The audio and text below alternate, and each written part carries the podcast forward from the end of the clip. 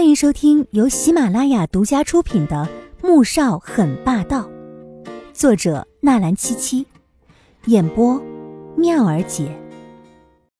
第421集。左英在他车上等他，看到他只提了一个简易的旅行包，不由愣住了。怎么才这么点？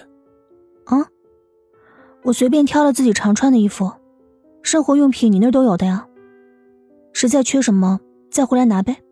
黄天武说完之后，精神奕奕地坐上车，左印动动唇，最终还是什么也没说。到了晚上，穆子饶到了龙井台，从车上下来，就看到穆萧寒站在2楼的露台望着前面，目光晦暗难测。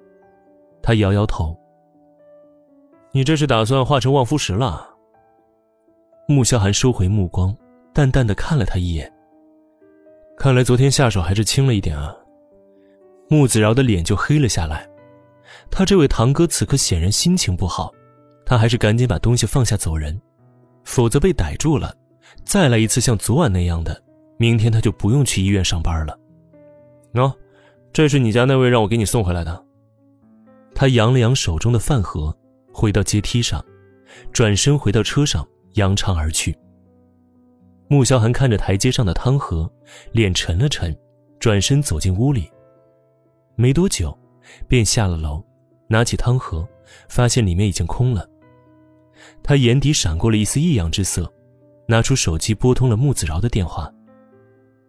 你别找我啊，我不会回去的。开玩笑，他可是冒着生命危险来送汤的，现在溜走了，哪还能再把自己送回去？里面的汤是你喝掉的。穆萧寒的声音微沉，透着一股隐隐的压抑。穆子饶愣了愣，好一会儿才明白他说的是什么。没有啊。话刚落，那边电话就挂断了。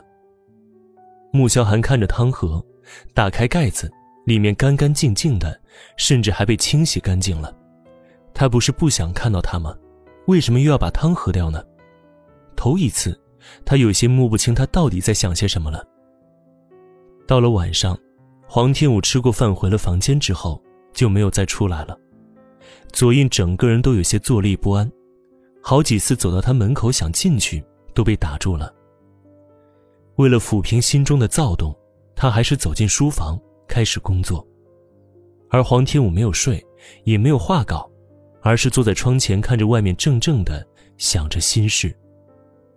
直到听到墙上的闹钟敲响，这才看了一下时间，没想到已经12点了。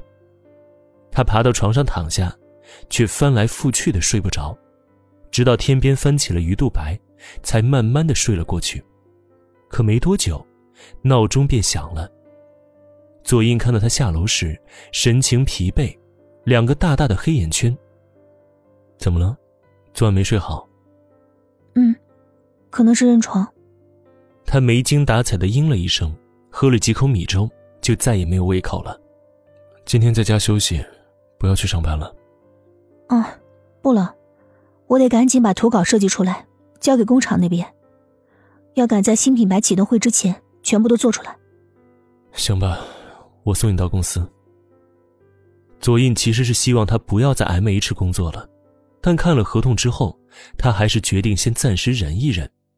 否则一次性支付5个亿的违约金可不是好玩的。黄天武到了公司，先看向对面，见门锁着，便撇了撇嘴，走进自己的办公室里面。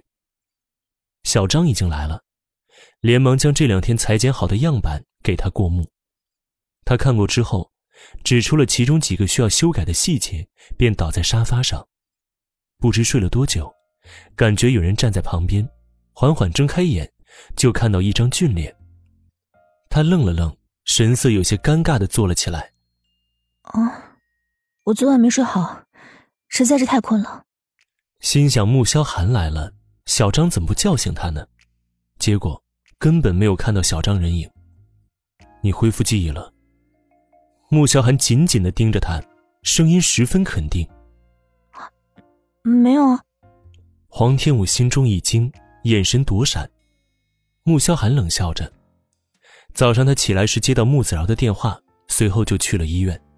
昨天出院之前又照了一次 CT， 而穆子饶就是因为那张 CT 才将他叫过去的。到了医院，穆子饶神色怪异地看着他，哥，他应该是恢复记忆了。穆萧寒在那一刻涌上了无法形容的狂喜。怎么回事？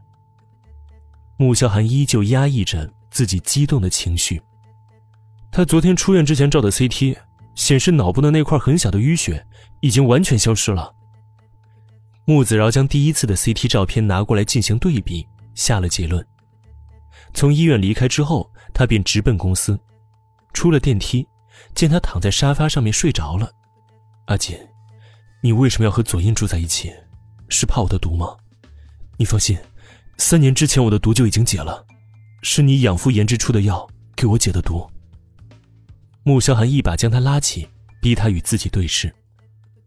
黄天武听说他的毒已经解了，暗暗地松了一口气，但却装出了一副不知他在说什么的样子，可是声音却在发颤。你在说什么？我怎么听不懂？还有，我是黄天武，我不叫什么阿锦。本集播讲完毕，感谢您的收听，记得点赞订阅哦。